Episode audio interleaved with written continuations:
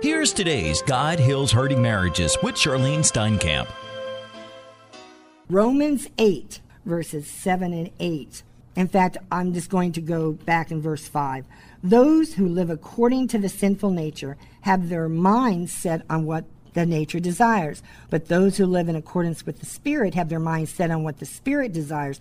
The mind of sinful man is death, but the mind controlled by the Spirit is life and peace. The sinful mind is hostile to God. It does not submit to God's laws, nor can it do so. Those controlled by the sinful nature cannot please God.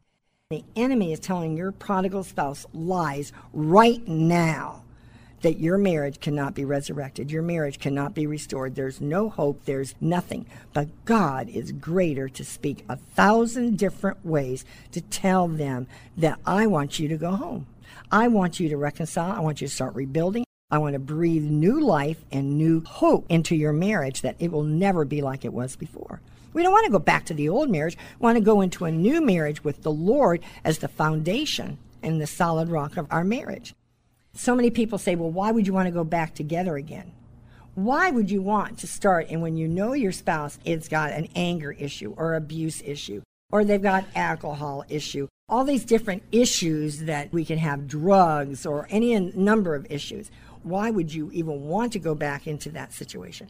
Your spouse committed adultery, or your spouse is not good with the children, or whatever it is. Remember, these are all symptoms and lies. But if we put Jesus Christ at the center of our life and say, I want you to transform me and guide and direct me, and then I'm not going to hold consequences to divorce.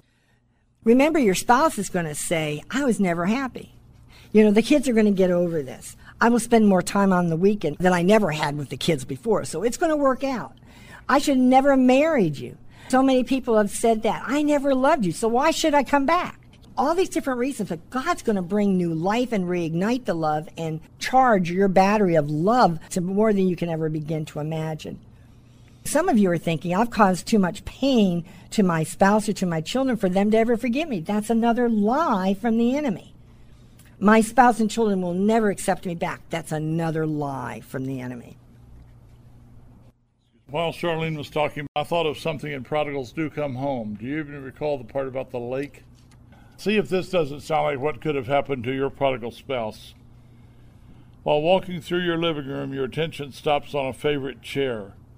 The thought crosses your mind that should anything ever happen to your marriage, just supposing, you would certainly want that chair to be yours. There's no reason to feel you'll ever be leaving home, but the thought still takes place. A few days later, someone at work mentions a new apartment complex with windows that overlook a lake. For just a moment, you reflect how comfortable you would be sitting in that favorite chair looking out over a beautiful lake.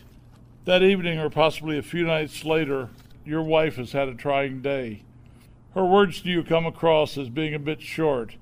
You recall the image of sitting in that chair looking across the lake. Somehow, your wife and her words do not find a place in your mental picture. From now on, every time a wave rocks the matrimonial boat, you allow your mind to sit in your chair in your apartment. The solution? Recognizing that Satan destroys marriages and has just started the process to destroy yours. Bob knows because he had those thoughts, never believing what would happen to our marriage when the enemy started the thought process. You've been listening to God Heals Hurting Marriages with Charlyne Steinkamp. You can write the Steinkamps at P.O. Box 10548, Pompano Beach, Florida 33061. The Steinkamps also invite you to visit their website at rejoiceministries.org.